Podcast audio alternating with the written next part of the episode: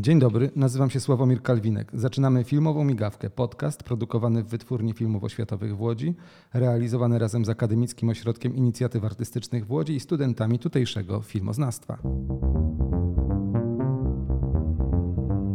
To jest podcast WFO. Y, Jeszcze raz witam Państwa. Dzisiaj naszym gościem jest pan Marcin Kot-Bastkowski, montażysta, filmowiec, człowiek związany również ze szkołą filmową, a przede wszystkim z filmem i również filmem dokumentalnym. Y, Dzisiaj naszym tematem rozmowy będą Anioły z Sindżadu, film w reżyserii Hanny Polak, montowany właśnie przez wspomnianego Marcina Kota-Bastkowskiego. To jest podcast WFO. Dzień dobry Marcinie. Powiedziałeś Marcin Kot-Bastkowski, dałeś przed tym pan, to ja się trochę zdziwiłem, bo razem studiowaliśmy. O ile żeśmy razem rzeczy nie, nie zrobili, Tak. studiowaliśmy, potem nawet ty byłeś moim studentem, no po prostu we wszystkie strony to szło, ale tak to chyba jest, że się losy przeplatają. Ale nie Bo będziemy tu wszystkiego Nie opowiadać. będziemy wszystkiego opowiadać, w każdym bądź razie jesteś na pewno autorytetem, jeśli chodzi o montaż, człowiekiem, który zdobył liczne nagrody. Mógłbyś przypomnieć takie choćby te Nie, nie najbardziej... pamiętam nagród, wiesz, w ogóle nie przywiązuję naprawdę ale Gdynia nagród, to, a je, to jesteśmy- jest twój festiwal. Tak, ale jesteśmy dzisiaj, wiesz, też y, przed finałem festiwalu i y, ludzie mnie pytają, wiesz, czy y, dostaniemy nagrodę, co ja myślę, mówię, że nagroda dla filmu to jest zawsze bonus, to jest fantastycznie, kiedy ona jest, ale wiesz, ja jestem trochę z boku, bo ja ten film montuję, ale jednocześnie cały czas w nim uczestniczyłem. To jest bardzo przyjemne dostać nagrodę, ale to nie jest, myślę, że, że, że, że sensem robienia filmu jest film. Jesteśmy w Szkole Filmowej w Łodzi. Trwa festiwal Millennium Doc Against Gravity, y, festiwal filmów e, dokumentalnych, po raz pierwszy odbywający się nie tylko w Warszawie, ale również w Szkole Filmowej w Łodzi. Za chwileczkę będzie Twój film, e, wspomniane Anioły Sindżaru. E, Jaki to jest, dlaczego zrobiłeś ten film i o czym on jest? Może tak, najpierw o czym on jest i dlaczego Ty się zdecydowałeś na to? Y, No przede wszystkim jest to fu, nie tyle mój film, co film Hani Polak, w którym ja oczywiście mm, y, uczestniczyłem, współpracowałem z nią od samego początku. Y, Hania Polak ma tą niezwykłą y, jakby właściwość, zdolność znalezienia wspaniałych tematów i wspaniałych y, postaci. I przede wszystkim postaci. Nie wiem, jak w ogóle ona to robi. Y, Ja tak naprawdę y, po poprzednim y, filmie, który razem też z Hanią Polak zrobiliśmy, Something Better to Come, po polsku Najdę lepsze czasy, można to pewno znaleźć jeszcze na HBO. Film, który Hania realizowała przez 14 lat, a w którym ja uczestniczyłem tylko przez 2 lata, byłem trochę zmęczony już tamtym filmem. Tak naprawdę chciałem odpocząć od dokumentu, natomiast kiedy Hania zadzwoniła i powiedziała, że ma temat o jezydach, o których ja już słyszałem, o jezydach, którzy y, zostali najechani przez ISIS, który, którzy zostali tak naprawdę przez nich y, zabici, gdzie to, mówimy tutaj o ludobójstwie. Y, Ja ten temat już znałem i kiedy ona do mnie zadzwoniła, powiedziałem, no, no to, to musimy to zrobić. Jezydzi, czyli chrześcijanie mieszkający na Bliskim Wschodzie, którzy są tam, krótko mówiąc, e, eksterminowani. Wiesz, ja nie jestem ekspertem, ale jedną rzecz wiem, to nie są chrześcijanie. To jest absolutnie oddzielna grupa etniczna, tak samo jak e, Amisze albo tak samo jak Jehowi. Oni to nie są chrześcijanie i tak samo to nie są muzułmanie. Natomiast oni żyją w tamtym środowisku e, wśród Arabów, e, którzy też e, ich postrzegają zupełnie inaczej. My, jako my chrześcijanie, nie postrzegamy ich jako chrześcijan. Z kolei muzułmanie nie postrzegają ich jako muzułmanie. Oni natomiast są enklawą etniczno-religijną, która żyje na tych ziemiach pomiędzy Syrią, Turcją i Iranem i są przede wszystkim bardzo zamknięci w swojej grupie. E, Na przykład żenią się wyłącznie w, w ramach e, swojej e, kultury, w, w ramach swo, swojego pochodzenia. Więc grupa jest bardzo zamknięta, mają swoje piękne wierzenia, mają swoje piękne tradycje. Natomiast kiedy przyszło ISIS, wciągnęli do tego, ISIS do tego wciągnęło ich sąsiadów i często to sąsiedzi byli ich zabójcami. Jesteś autorem montażu do wielu filmów, nie tylko fabularnych, ale również bardzo znanych filmów dokumentalnych. E, Współpracowałeś chociażby z Maćkiem Dejczerem i wieloma innymi.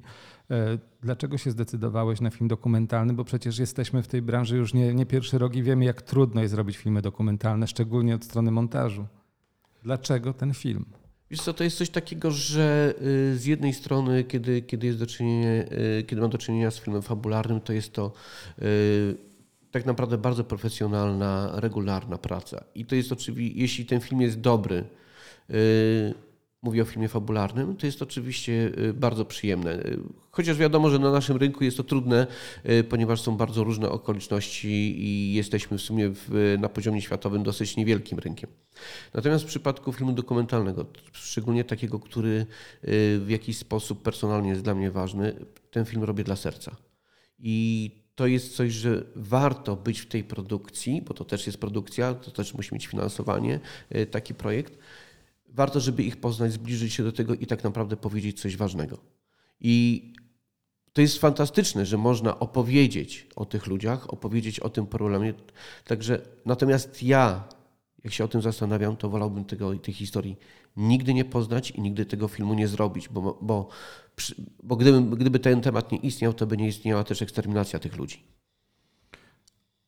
Zabrzmiało to bardzo tajemniczo. Myślę, że zachęciłeś wszystkich do zobaczenia filmu, ale powiedz, dlaczego byś nie chciał jeszcze, bo to jest nawet najgorsze tematy są warte tego, żeby się nimi zajmować, a ty odmawiasz. Nie, nie, nie to, to nie jest tak, że ja odmawiam. Po prostu ja myślę, że to wymaga zastanowienia, bo jeśli jest taka, taka, e, taki fragment, y, chyba najtrudniejszy w tym filmie, kiedy kilka kobiet opowiada o swoich przeżyciach związanych y, dosłownie z, z eksterminacją ich rodzin. To, to, to nie jest zabicie, bo zabójstwo to jest po prostu coś zupełnie innego. To jest, tutaj jest regularna rzeź. One opowiadają o tej historii. Myśmy z Kanią e, musieli zaprezentować materiał przed HBO, która jest e, również producentem tego filmu i dało prawdopodobnie e, główne finansowanie temu filmowi. Musieliśmy zaprezentować materiał z powodów różnych produkcyjnych, czasowych nie mieliśmy czasu tego materiału zmontować wcześniej, kiedy te kobiety opowiadają. Na spotkanie z HBO przygotowaliśmy 15 minut materiału. Z tego do filmu weszło, do, do finalnego filmu weszło około 3 minut.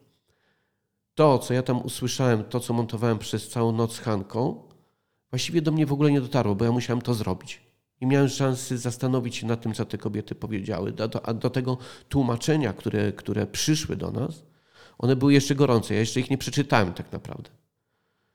Zmontowałem te wypowiedzi, podłożyłem napisy.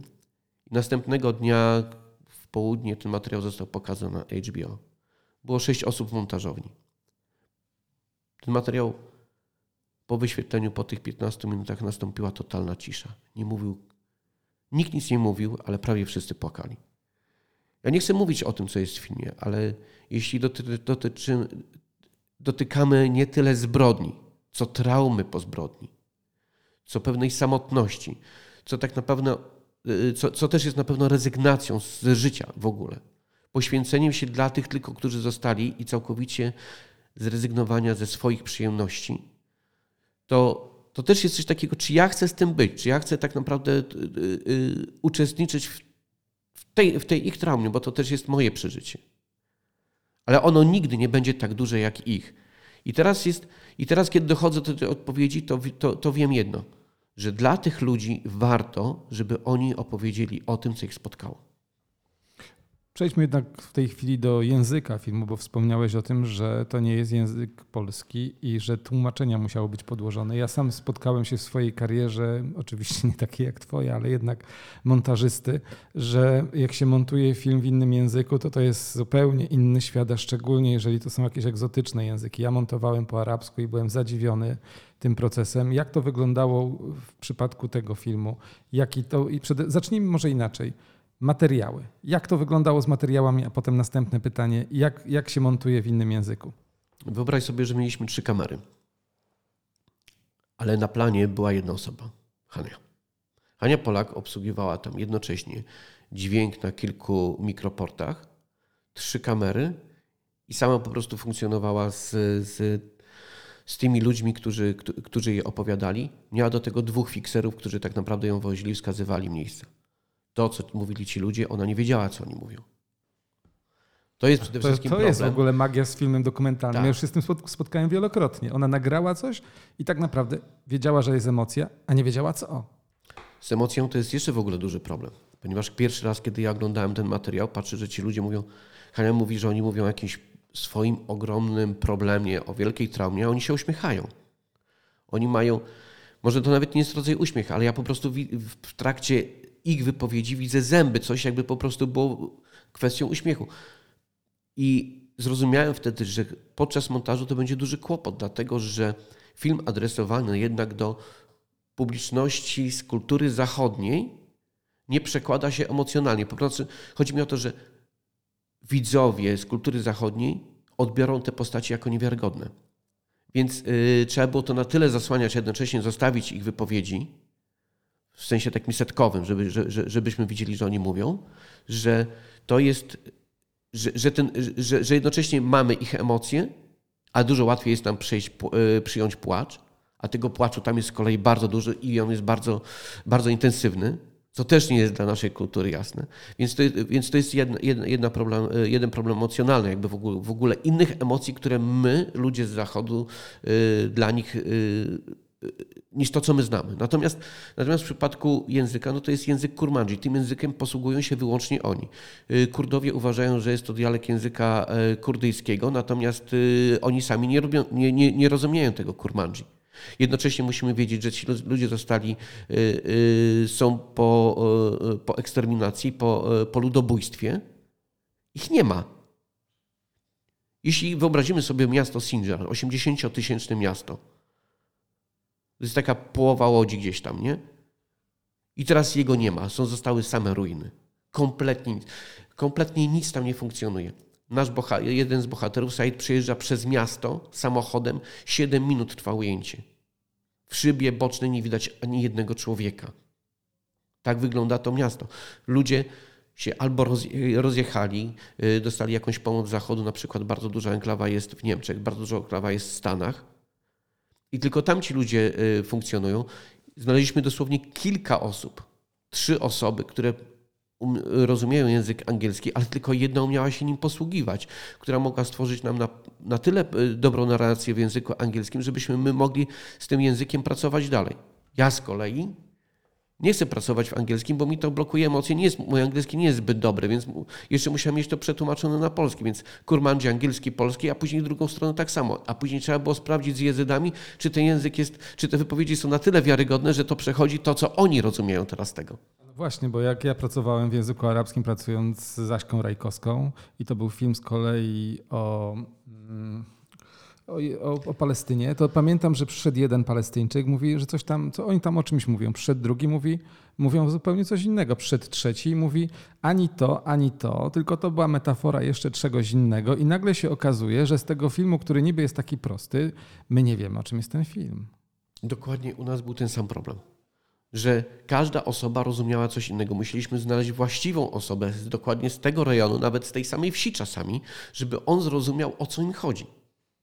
Więc szukanie tych wypowiedzi tak naprawdę, a później, a, a, ale to jest jedna rzecz, bo wyobraź sobie, że ja miałem, Hanka postawiła kamerę, była jako jedna osoba.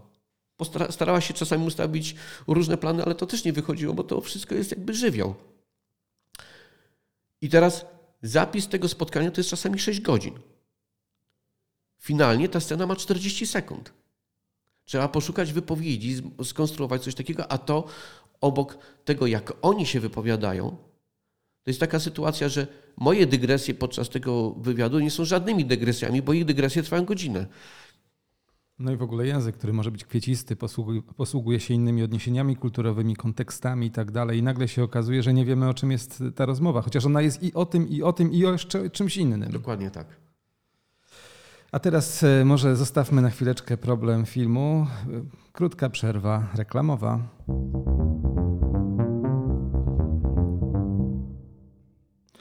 Przypomnijmy, że słuchamy filmowych migawek. Jest to podcast produkowany w Wytwórni Filmów Oświatowych w Łodzi. Jest to podcast, który możecie Państwo słuchać między innymi e, na Apple Podcast, Google, Pod, e, e, Google Podcast, Spotify i wielu jeszcze innych platformach.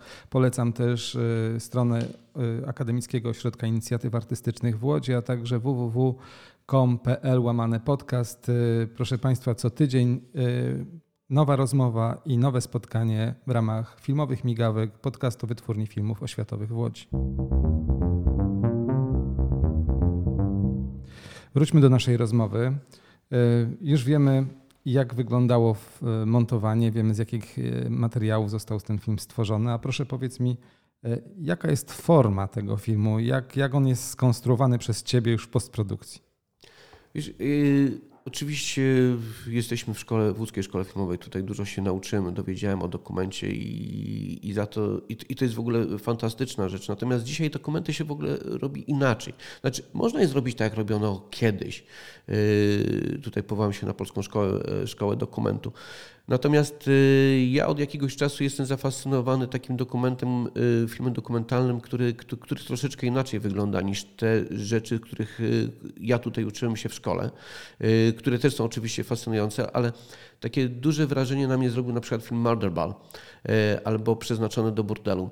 Y, ja wtedy zobaczyłem, że te filmy są konstruowane jak filmy fabularne. To znaczy mają mniej więcej taki sam podział jak filmy fabularne, że mają swoje, swoją ekspozycję, y, że mają swoje punkty zwrotne, y, że przedstawiają jakąś historię, że przede wszystkim jest to zbudowane w takiej strukturze narracyjnej ze swoimi punktami zwrotnymi, które dobrze działają na widza. Y, że ten film jest podzielony na e, sceny, że te sceny są dosyć wyraźne. Y, I nawet jeśli posługujemy się y, dokumentem, czyli pewnego rodzaju udokumentowaniem sytuacji, udokumentowaniem problemu, przedstawieniem prawdziwych ludzi, to nadal ten film uważam, że można skonstruować w taki sposób jak film fabularny. Ja te rzeczy bardzo lubię łączyć. Tym bardziej, że jakby bardzo blisko, bardzo bliski jest mi film fabularny. Y, w ten sposób myślenia jest mi nawet dużo bliższy niż y, taki powiedzmy y, rasowy film dokumentalny polski z lat 50. Dzisiaj jednocześnie film dokumentalny stanowi rodzaj produktu sprzedawanego zresztą bardzo podobnie jak film fabularny, oczywiście w węższej dystrybucji, ale y, VOD już nie stanowi problemu dystrybucyjnego, y, czy jakikolwiek, czy jakikolwiek streaming internetowy. Więc tutaj to podobne myślenie też jest osób zamawiających ten film albo finansujących jego. Więc w przypadku tego filmu było bardzo podobnie. Ja starałem się go ułożyć w taki sposób, żeby przede wszystkim był jak najłatwiejszy do obejrzenia dla widza, tym bardziej, że widz się spotyka z ogromną traumą. Mam nadzieję, że to się udało. No są dwie tendencje. Przynajmniej mogę powiedzieć, że z jednej strony jest tak, jak ty mówisz, to prawda, ale też są filmy, które są realizowane zgoła odwrotnie, to znaczy są pewnego rodzaju wypowiedziami poetyckimi, albo na przykład jeszcze inaczej, o czym ja zrobiłem doktorat, napisałem doktorat i kilka takich produkcji wykonałem, gdzie film jest, składa się z wielu kawałków, które można sobie samodzielnie odtwarzać w dowolnej kolejności. Oczywiście to są jakieś akademickie dywagacje, które nie chciałbym, żeby zdominowały naszą rozmowę. Powiedz mi jeszcze o filmie Anioł anioły z Sinjaru. E, jak w ogóle ten film się, e, jak, jak, jak jest odbierany? Czy ludzie w ogóle interesuje ten temat? Ja powiem tylko jedną historię tak naprawdę na temat tego filmu. Jedną historię, która zdarzyła się w kinie przedwczoraj. E, na filmie był pan, który na koniec podczas Q&A, podczas spotkania z twórcami i z bohaterką wstał i powiedział, że y, ciężko zachorował. Zachorował, miał, miał y, guza mózgu, ten guz mózgu został mu wycięty.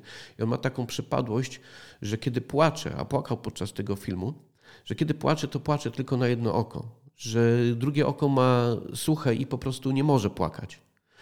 Natomiast podczas tego filmu po raz pierwszy po kilku latach poleciały mu łzy z obu oczu. I za to podziękował Hanifie. No, ja jestem bardzo ciekaw, jak ten film wygląda. Za chwileczkę zacznie się pokaz. Jesteśmy w szkole filmowej, trwa festiwal Dogs Against Gravity, jest rok 2022-2022. E, rozmawialiśmy z Marcinem Kotem Bastkowskim, który nie chce, żeby go nazywać panem, e, kolegą ze studiów, też e, wielkim filmowcem, autorytetem, jeżeli chodzi o montaż filmu dokumentalnego. I dziękuję Ci za to spotkanie. Ja również dziękuję. To był podcast Filmowa Migawka. Dziękuję Państwu za to dzisiejsze spotkanie. Seria podcastów pod nazwą Filmowa Migawka to nie tylko rozmowy z twórcami związanymi z wytwórnią filmów oświatowych, znanymi w Polsce i na świecie reżyserami, operatorami czy innymi osobami związanymi z branżą filmową. To spotkania również ze studentami łódzkiej szkoły filmowej, młodymi artystami, którzy dopiero wchodzą w świat wielkiej kinematografii, jak i uznanymi twórcami. Dziś naszym gościem był Marcin Kot-Bastkowski, a opowiadaliśmy o filmie Anioły z Sinjaru. Zapraszam na ten film i zapraszam za tydzień na następną y, filmową migawkę Wytwórni Filmów Oświatowych w Łodzi. Do usłyszenia. To był podcast Filmowa Migawka.